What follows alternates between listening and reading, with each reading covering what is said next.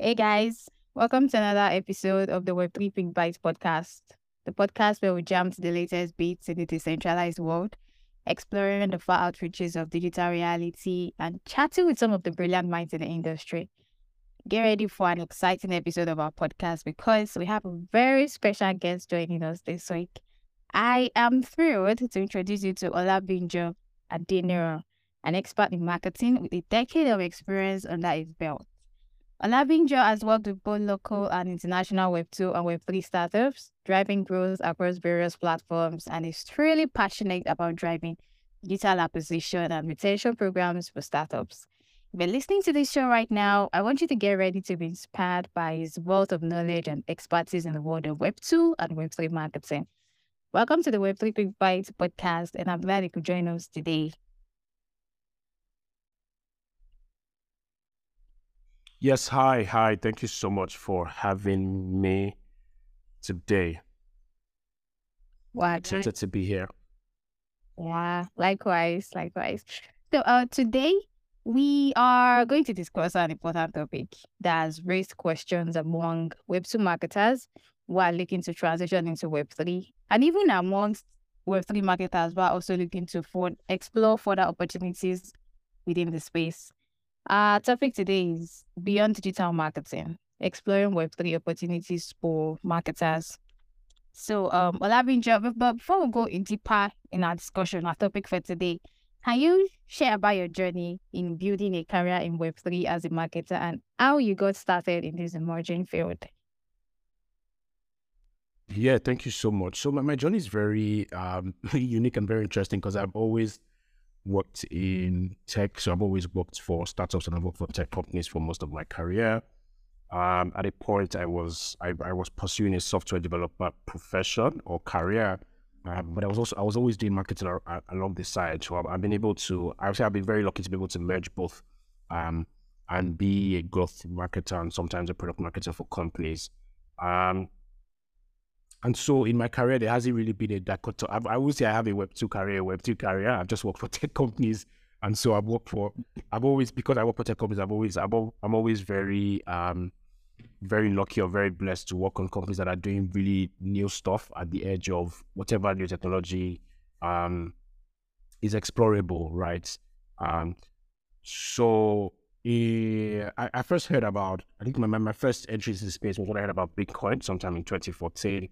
I had gone to hang out with one of my former bosses, and he was telling me about how he was able to, there was a problem with sending money to his brother in Germany. And, he realized he could use Bitcoin. And my boss, just for some context, was very highly technical, very nerdy. So this is something that he would typically be interested about. So he bought some Bitcoin at a particular dollar price and sent it to his brother in Germany to pay for some stuff. And that was super interesting. So he was telling me that he had also kept some for himself just to hold because he thought the price was going to go up, and he was trying to get me to buy as well. But at the time I was trying to build a very small social media agency, so I wasn't interested in what that was about. But I do remember reading about it. And then my second exploration was in 2016. Yes, in my final year in university, I had now learned more about this Bitcoin thing, and I wanted to build a crypto exchange that basically allowed you buy and sell Bitcoin via mobile money. Because I went to school in Ghana, and mobile money was the in thing. I tried multiple different times trying to build this thing, but it really didn't work out. And so I had to pivot and build another final year project, right? And so that was my second experience with Bitcoin. And my third experience was later in late 2017. Somebody I had worked with had started a new company, and their new company was going to be a crypto exchange. And I had worked with them.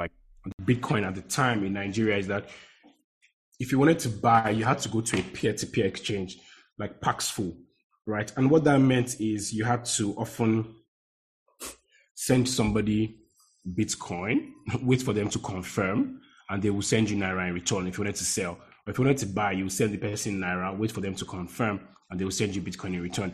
And there was no escrow in between.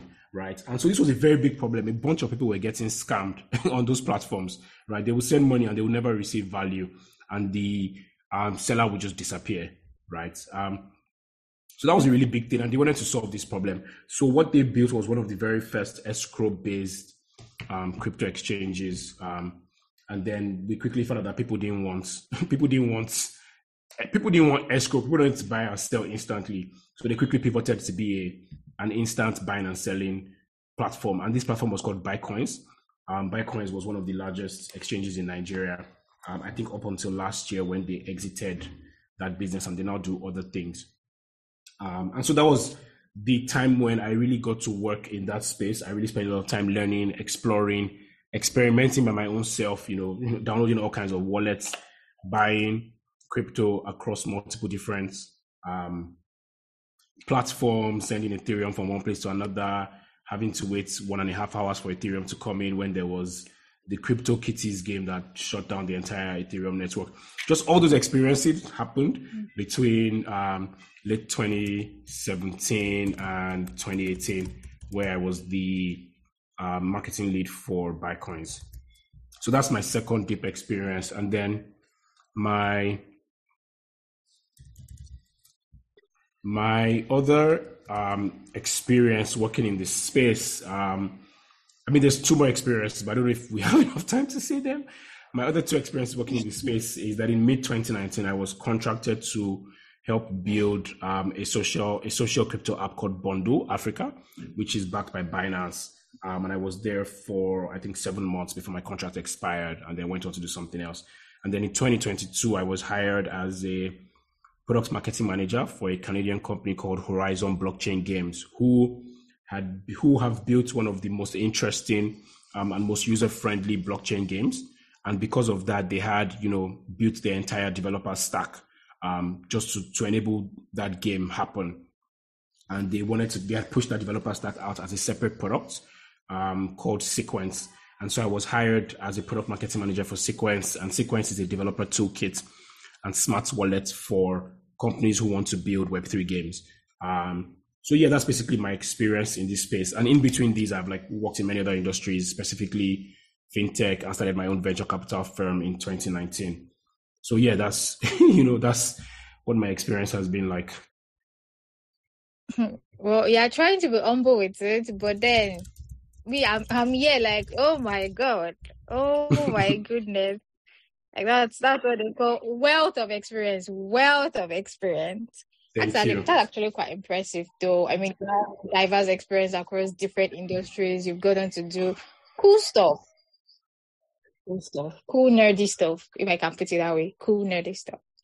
Well, thanks for sharing your journey, how it started, how it evolved, and then how you were able to work with all these cool companies and building cool stuff up to the very moment. Thank you for sharing that with us. Thank you so much.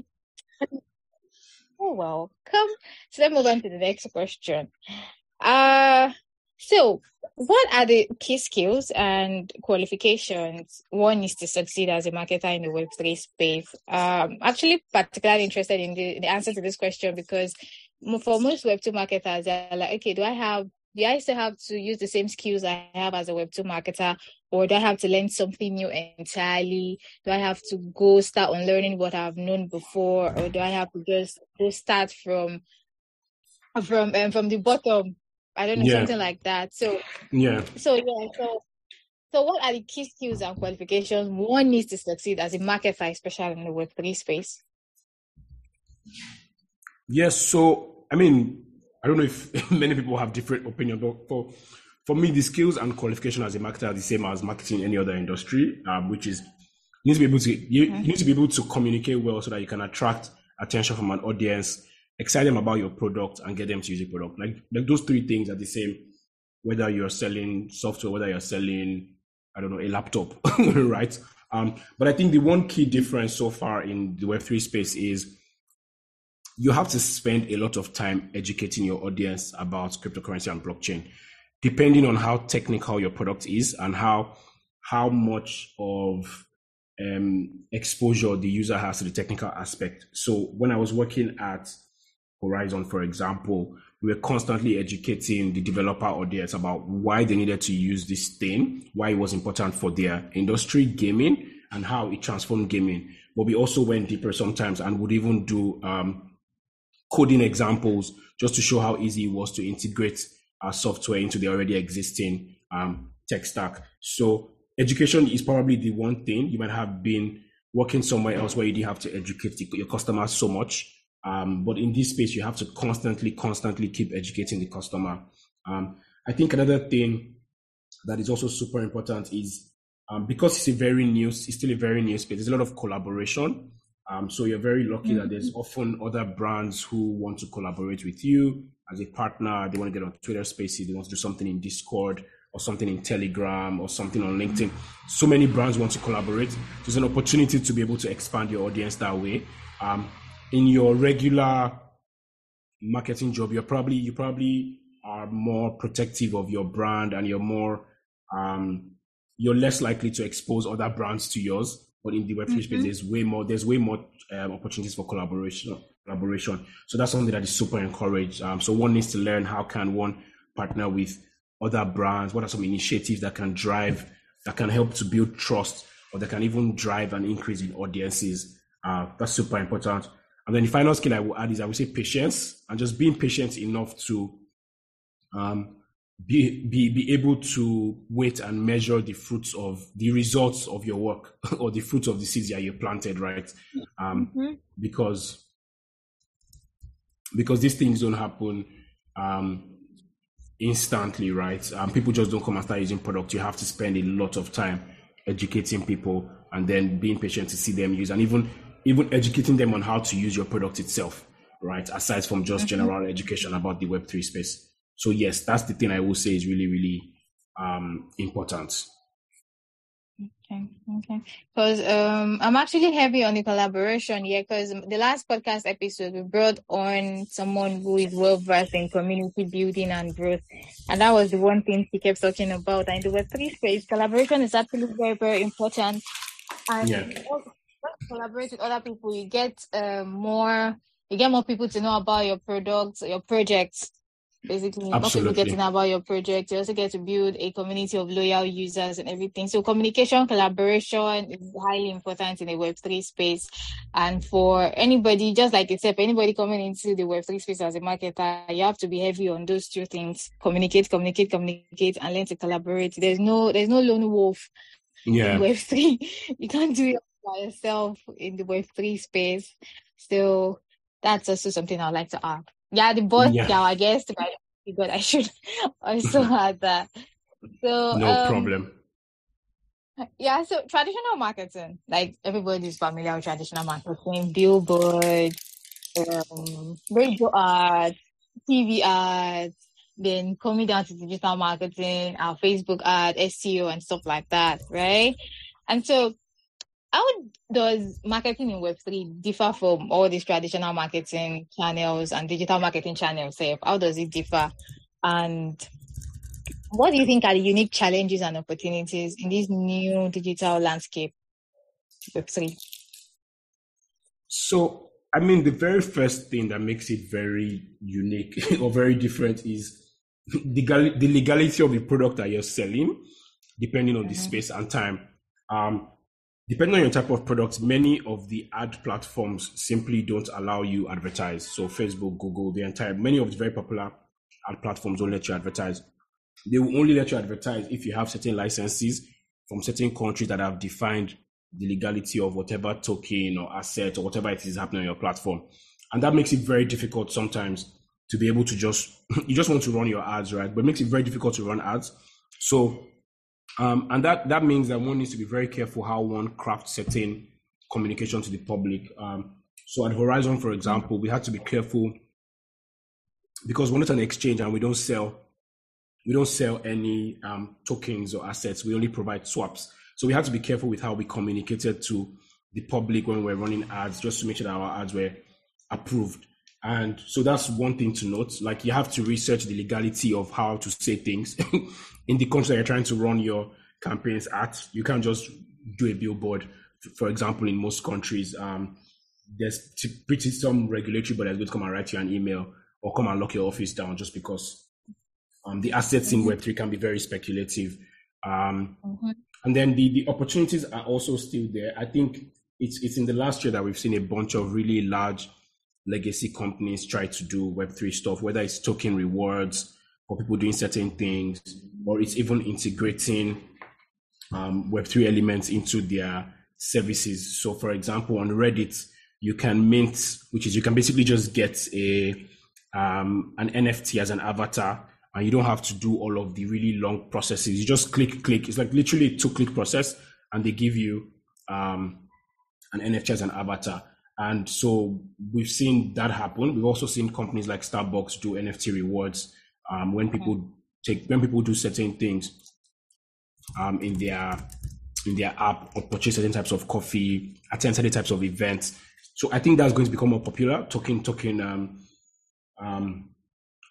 rewards. Just because companies want to reward people, and people want to hold badges anyways, just to as a social proof of value. Where it's not clear, I mentioned earlier, is the legality of some of these things. Are they securities? Are they commodities? Can they be traded? Is there taxes on them? And those are things that really make it sometimes very difficult to communicate to the public in this space. The rules, people asking you questions for certain things that the legality is not sure yet, or the government hasn't decided what he wants to do yet. And so it requires Web3 marketers to be very well educated, stay up to date, very well educated with everything that's happening in their space. Also, it means they need to be very careful when they're working for companies, so they don't end up in situations like FTX, which could ruin one's entire, work reputation. So that is those are things that I think are super, super important and make this space very unique from, traditionally marketing any other products. That's absolutely true. And on the platform, I know on Facebook, you can't even run any crypto ad. You cannot. You dare not even say you want to run any ad that has to do with crypto anything, because most people still have this belief that anything crypto related is scam, is fraud, it's not tangible, they can't see, they can't feel it, it's about scamming people and everything. So I get where the regulations. I understand why the regulations are there, because they are still being skeptical about it and everything. But I think as time grows and then as more people are adopting crypto, more people are coming into the Web3 space and adopting the blockchain technology, I think we'll see a period where those regulations will be lifted off, and then the restrictions will just be just disappear. And then, we'll see how that goes. We can only hope. We can only hope and wait, right? Okay, so since Web2 platforms don't want us to advertise our projects, and then even if we have to go through, we have to be careful, just like you mentioned, about how we go about it and be really open about it. So what are some of the popular platforms and technologies and tools that marketers in the Web3 space are currently using to reach and engage with their target audience outside Web2 platforms, Web2 tools? So when you say aside Web2 tools, what do you mean? Because I'm not really clear on, because it's still it's still regular marketing channels, so I'm not really clear. And there are no Web3 communication tools as far as I know. Okay. But some are really coming up though, because there's one I know, Web3M. They are like a platform where you can run marketing campaigns for Web3 projects. And I also had a meeting with someone who showed me a demo of their platform today on profile. Do they have 1 billion users? If they don't have, they're not useful. I'm sorry. They don't have billion users. I'm just saying that these are some of the ones I know. There's no large scale platform yet. No large scale platform yet, but those two I know. And the guy that showed me the demo today. Okay, so this is how that one works. They have like a list of addresses that once you click on it here, it takes you to the profile of the person. So let's say you have a gaming project, right? And then you want to advertise your gaming project, or you want to get the word out there about your project. So once you sign up on this platform, you get to see a list of target audience. So you get to see by the projects they're interested in, maybe it's DeFi, maybe it's NFTs and stuff. So it's being grouped. I mean, it still looks like a bit complicated, but then I think they are getting there. And no, they do not have 1 billion users. They have 500,000 users. I think that is actually something in Web3. That's actually super interesting. They have 500 users, and it's grew by wallet addresses and social media platforms, Twitter basically. No Telegram, no Discord. They're just Twitter and their addresses. Yeah. So I think as it progresses, we'll actually see more platforms and more better. So maybe I can share some tools. I mean, can you hear me? Yes, okay. Yes, do. Okay, awesome. So I think one of the largest platforms for Web3 has been Twitter, just because of how fast information spreads on the platform. There's unfortunately still a lot of spam. There's a lot of spam associated with this space, but it's a really interesting place to spread the word, especially if you're able to convince people in the community to share about a particular tool or a particular project, right? So that's still one of the largest tools. The second one, I think, is search engine optimization, just because many people still start their buyer intent on Google search. And so Google search can be a really useful platform for getting the word out there. So SEO remains a very strong tool. And then there's another tool I'm very familiar with, which is, it's called Dune Analytics. And Dune Analytics is basically, if you've got a product that has a smart contract, it can help you pull statistics based on your smart contract, and you can analyze, you can filter stuff, you can write your own queries, and just help you better understand what people are doing with your smart contract, what people are doing on chain on your platform. It's also very broad, so you can, for example, just use analytics to track whatever is happening on all the NFTs on Polygon, for example, or on Ethereum, right? It's a very robust tool, right? So it lets you do so many other things. You can even just build your own analytics dashboard for somebody else's smart contracts if you find the smart contracts in public. So that's a very useful tool. I think for on the B2B side of things, we still use a lot of LinkedIn, because that's where business decision makers are.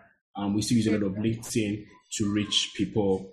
And then in the offline aspect of things, we still use a lot of event marketing. So I've been to two events in the last year for Sequence, my former employers, and totally in the last year I think they had been to 6 events, right?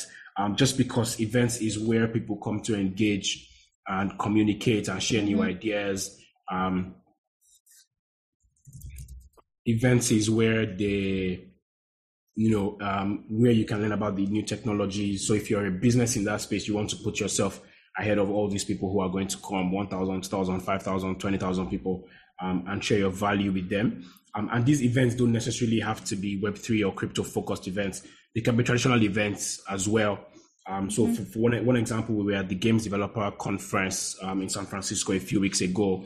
And what we were basically doing was showcasing our developer toolkit for people who are building on Unity and Unreal Engine, and letting them know that they can use our developer stack and they can build Web3 elements without having to leave that developer environment. And so it really depends on what your business is and what you're trying to do, and how you provide value. But similar concepts, similar platforms still take hold. With respect to doing ads, we mentioned earlier that for a bunch of products, ads are basically blocked. But it really also really, really depends on what services you're providing, right? Like I know folks who provide virtual card services that's on the blockchain, right? It's Stellar or on the Circle network with USDC, and they're able to get their ads approved. So it really, really depends on what you're doing. So yeah, just keep an open mind and explore as many channels as possible. Like they will say, word. Yeah. Thanks for sharing these tools. I think I'll actually go look at that one that has to do with the smart contract thing and just check them. Yeah. Because I haven't heard of that before, to be honest. I think I'll go look at it again. No, not look at it again. Look at it. I haven't heard of it before. Okay, so let's talk about your experience again. Can you share some examples of successful marketing campaigns or strategies that you have implemented in the Web3 space and what made them effective? Yeah, sure. Two campaigns come to mind. So at BuyCoins, because we were an exchange and we couldn't run ads on any platform, our ads kept getting blocked over and over again. We had to quickly look for an alternative channel that we could run. And we did two things, but I'll pick one.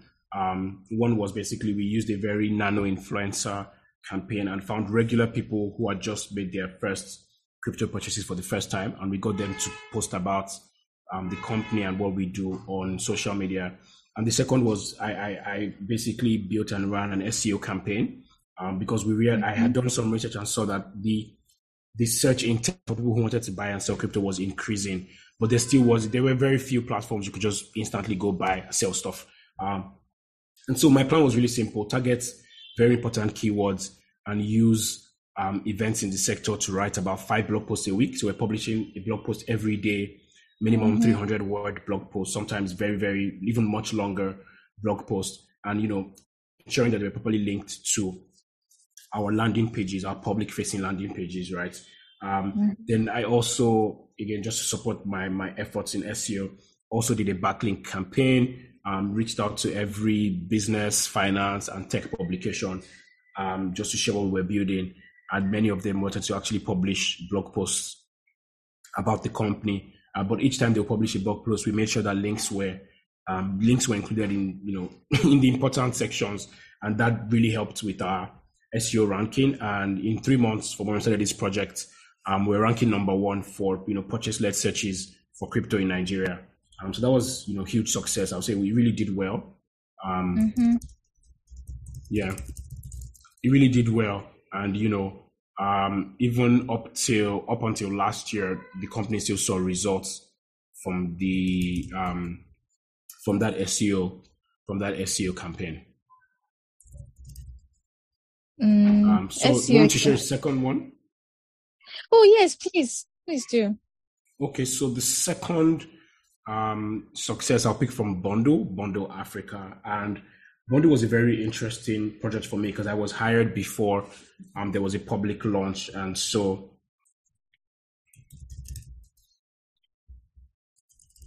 I was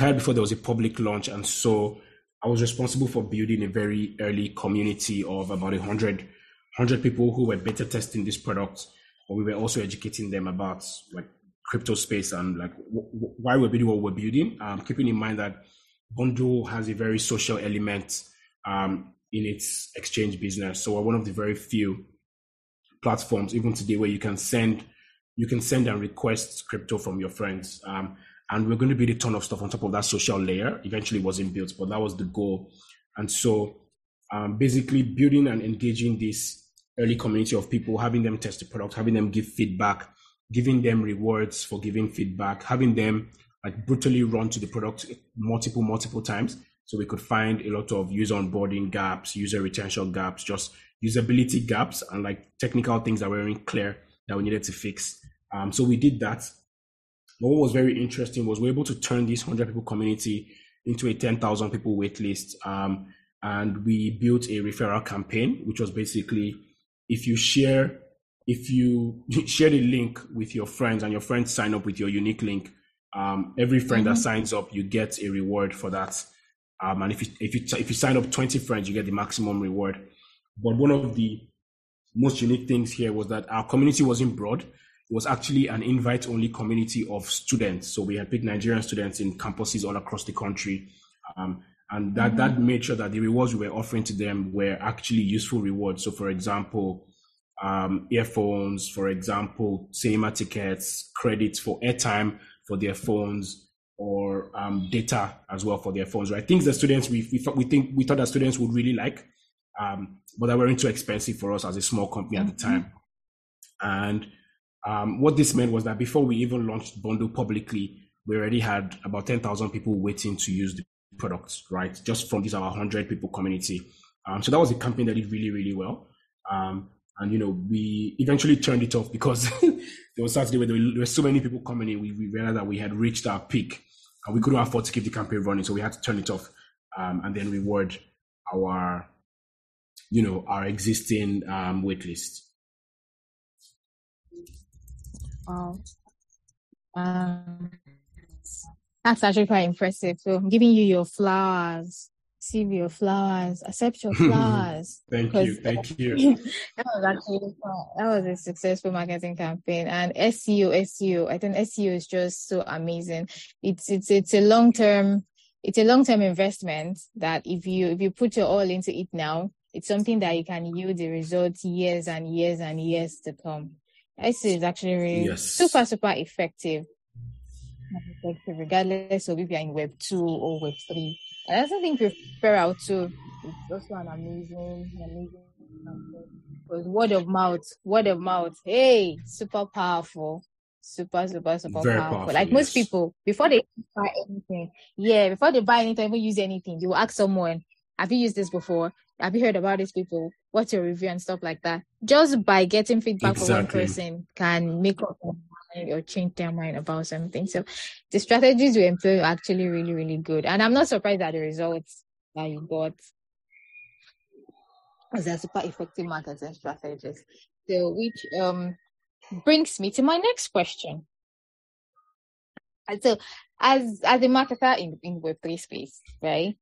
What are some of the ethical considerations that marketers need to keep in mind while working in the Web3 space? I know you mentioned it before when it comes to running ads and everything, but what are some of the ethical considerations they need to have in mind? Like, okay, I'm working in Web3, the whole different ballgame from when I was in Web2. What are the things I need to know concerning data privacy, security, and transparency?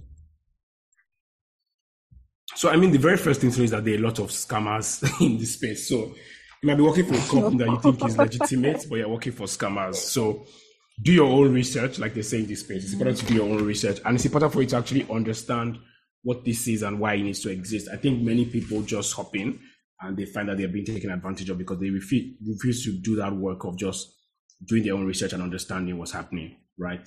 And then the second thing in the space with security is, I mean, it really depends on the type of products that you're handling or what you're doing. So at some of the companies I have worked at, we're not particularly holding any assets. So although security was great for us, because we're not holding assets, we're not exposed. We're not exposed to, you know, some of the issues, right? Compared to platforms where they're holding assets on behalf of, you know, customers, and they're holding like millions of dollars in assets, right? That's one thing. With regards to transparency, I think it's very important to, if you're working for an exchange, for example, to communicate that, you know, today's results are not the same as future results. I think that's something that many people don't really have to communicate to people, that if they're buying something today and it's gone up by 20% in the last week, it might not be 20% next week, right? It's also important to take as much consent as possible when people are purchasing stuff. So one of the very funny things that's happened over time is user experience makes it easier to buy things. But what you actually want to do is include some friction so that people don't make very stupid decisions. You want to include some friction, right? And this is maybe just you working with product team, make sure that they're including some friction. So it's maybe one extra step or two extra steps more difficult for people to make mistakes, especially in high volume transactions. And then on the security side of things, you want to constantly communicate to your customers on how to keep themselves secure and protected in this space. So people shouldn't be doing things like giving their MetaMask seed phrase, filling it in a form, answering to some random Twitter handle that is posing as some company support, right? You also want to be able to ensure that, you know, everybody in your company is following these steps. Mm-hmm. Everybody in your company is following these steps, and people are making sure they're not asking, like, customer support people are not asking customers for their IDs or their passwords or something that is so important. And so, unfortunately, the privacy and security side of things is often out of marketers' hands. It's often a product problem, but it's still something you need to make sure that, like, you're communicating at least to the public. How can they stay secure? Many tools today have 2FA, right? So how can people make sure that, you know, they're using the 2FA in the tool, whether it's SMS or it's via an authenticator, Those are things that I think are super important to communicate, and many people, many people who even just buy assets in that space don't do enough protection. So yeah, that's just my advice for marketers in that space. Okay, we're still on the security, regulatory, and everything. So I just want to ask that: are there any regulatory challenges or legal issues that marketers may encounter in the Web3 space? I think there are lots. It depends on the country and what your product is doing, but there's often a lot of stuff. There's stuff with regards to buying, stuff with regards to selling. If you're facilitating transactions in certain countries, you have to have certain licenses. There's actually a lot. There's certain, There's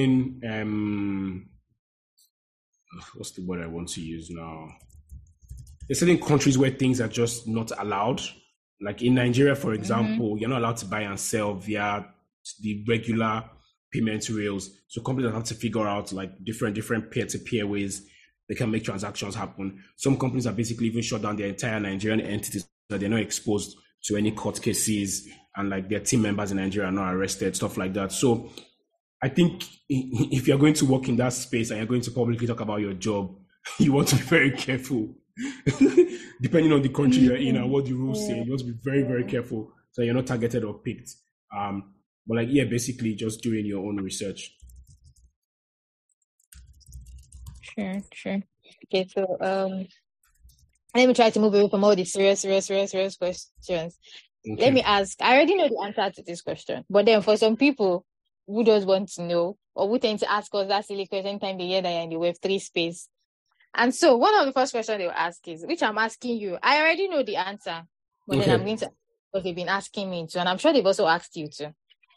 So, do marketers in Web3 only use cryptocurrency for transactions? So you mean like as a marketing professional? No, the answer is no.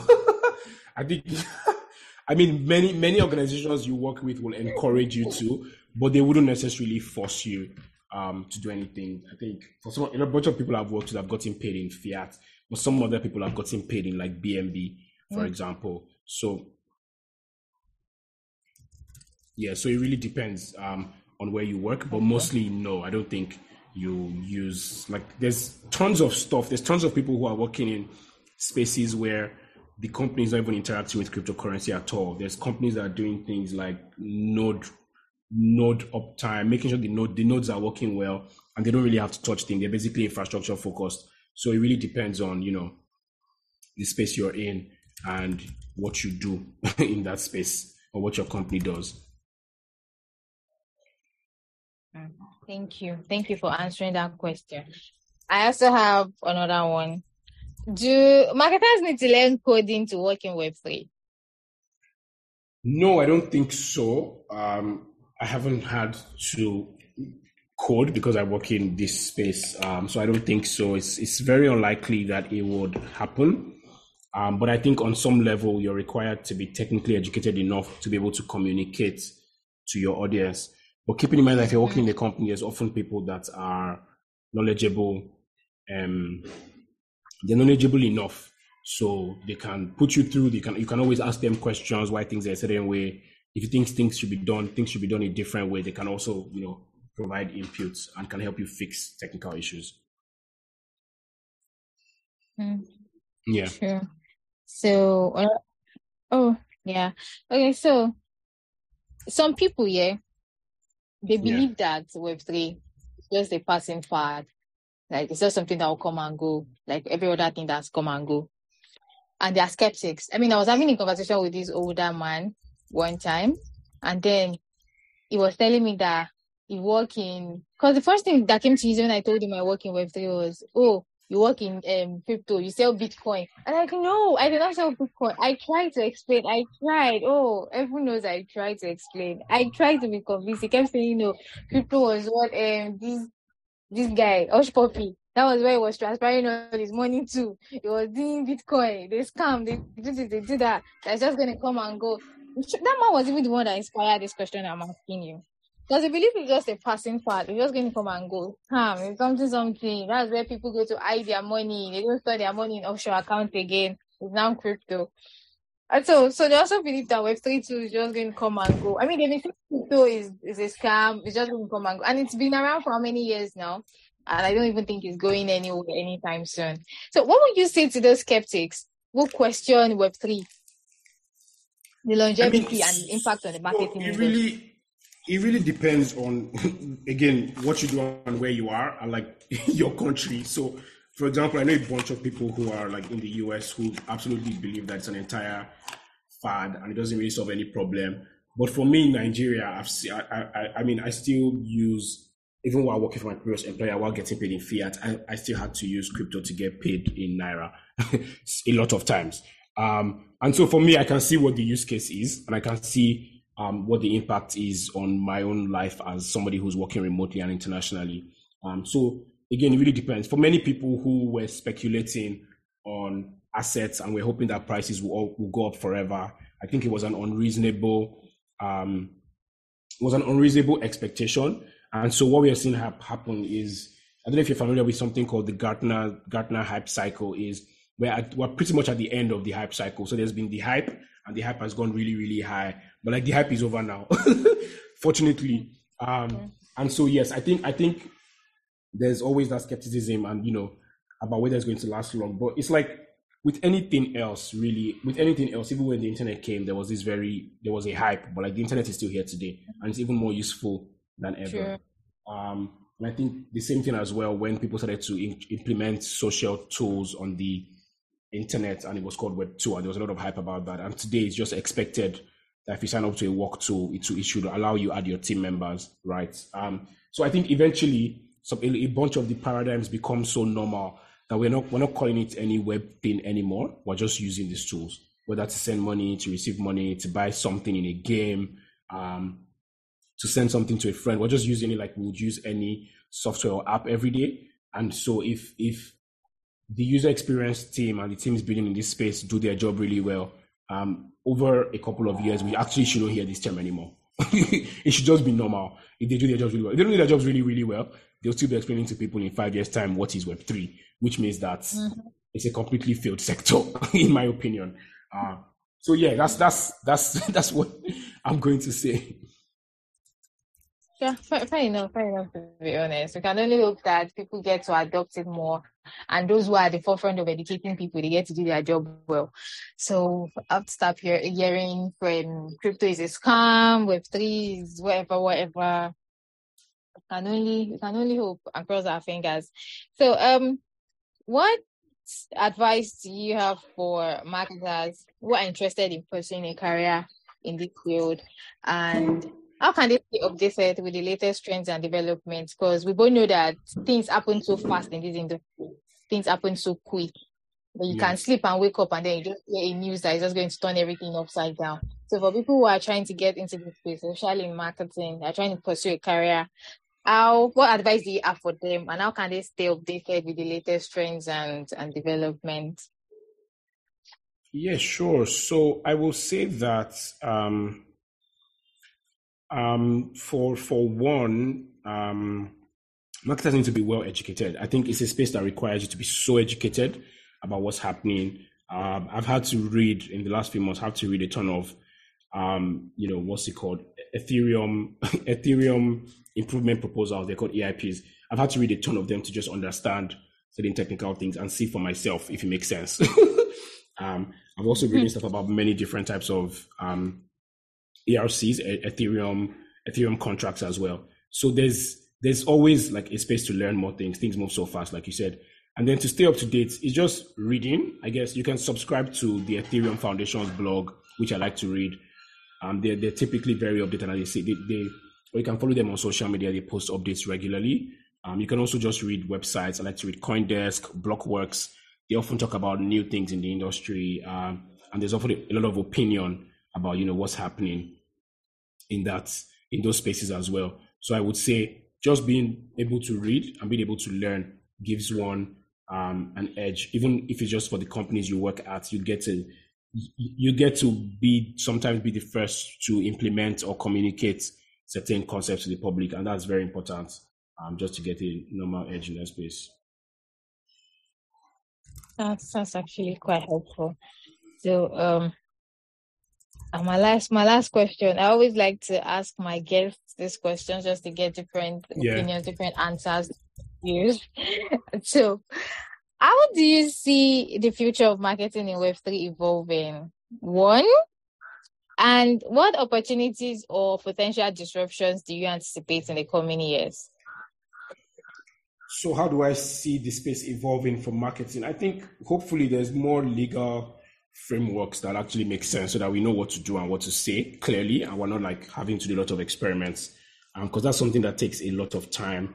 And for some context, I spent like 3 weeks one time just tweaking copy for ads on LinkedIn because nobody was sure what they wanted, and it made absolutely no sense. I wouldn't have to do that in any other space. I would just post what I wanted to post, right? So you know, hoping that such things make it easier for us.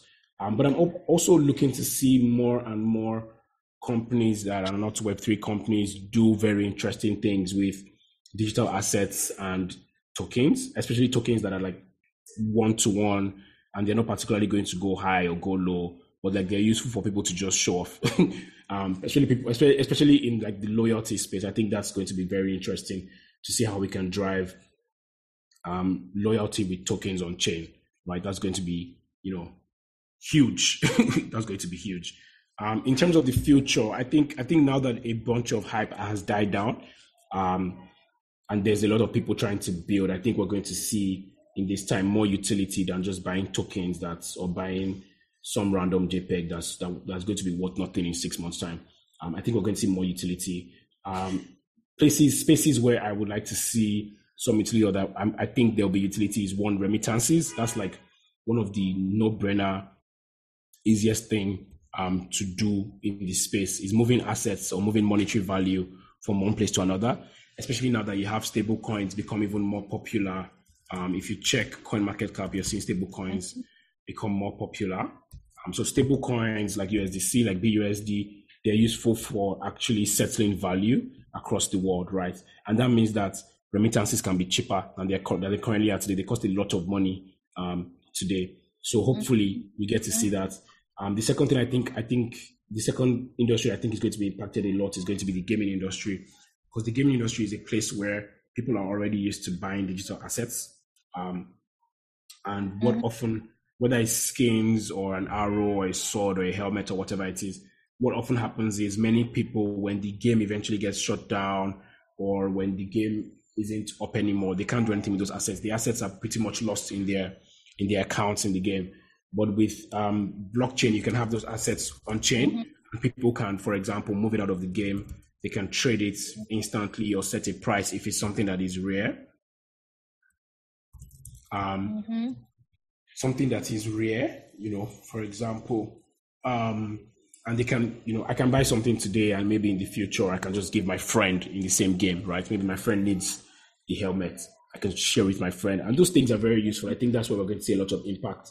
Some of the largest gaming companies I know are experimenting with you know, NFT heroes or NFT skins, you know, which, you know, are speculative, but they're also doing a ton of stuff on technologies around ERC-1155s, which are SFTs, basically an asset that can be, that is duplicated, right? So for example, if you play a game, maybe like Subway Surfers, the coin that you get in the game has like millions of it, right? It has many copies.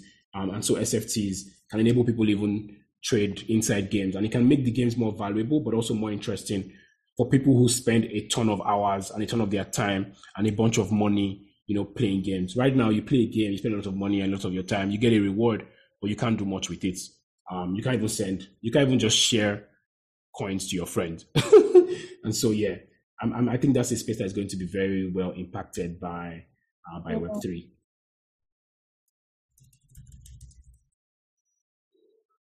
Sure. Yeah. I agree. Actually, I agree, and I can only wait if all these things will actually happen, and if they eventually do happen, it will be super cool. I mean, super cool. And yes, so, I know I said that was my final question, Yeah, I think I said that was my final question, but I have another question to ask.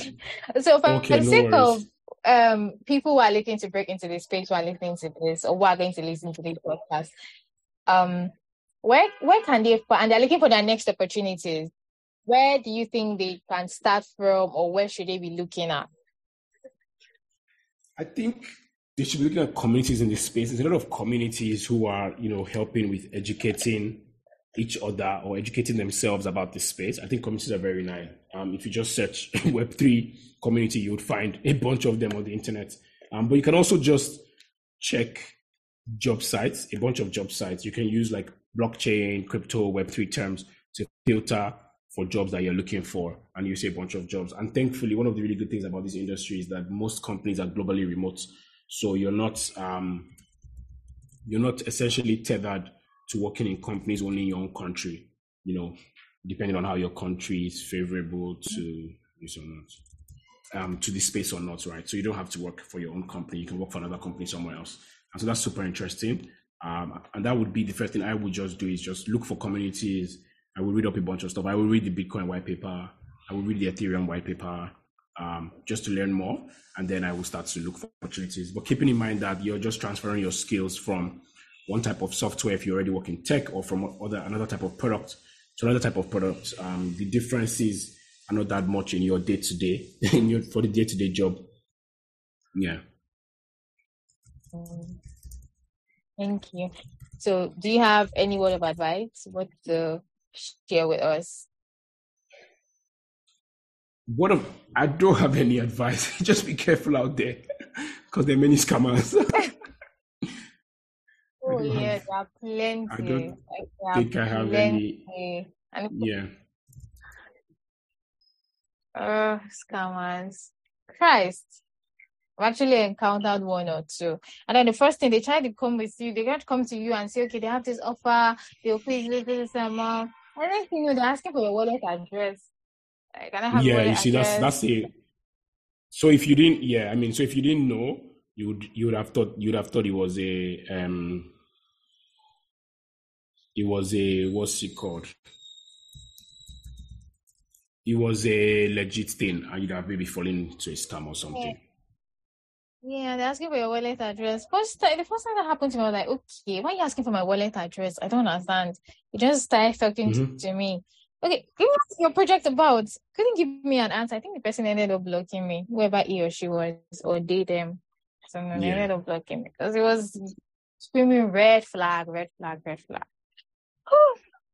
So today's episode was actually quite informative. Even me myself, I'm calling myself a Web3 marketer, actually learned a lot by listening to you today and for answering all our questions. For inviting me. And thank you. Thank you for agreeing to do this with me. Agreeing to do this with us. Today, we appreciate it, and we hope that we can also have you on our podcast next time we call you. Come and share some of your knowledge with us again. I would love to be here. Okay, we'd love to have you again. And that's a wrap for today's episode of Web3 Quick Bites. Thank you so much to our special guest for sharing his insights and expertise on building a career in Web3 marketing. I hope you guys all learned a lot from him today. So if you have any questions or feedback on today's episode, don't hesitate to reach out to me on my social media platforms or send an email to web3quickbites@gmail.com. Thanks again to Olabinjo for joining us today. And thank you to our listeners for tuning in. We'll be back next week with more exciting content. So be sure to subscribe and tune in. See you next week. Bye.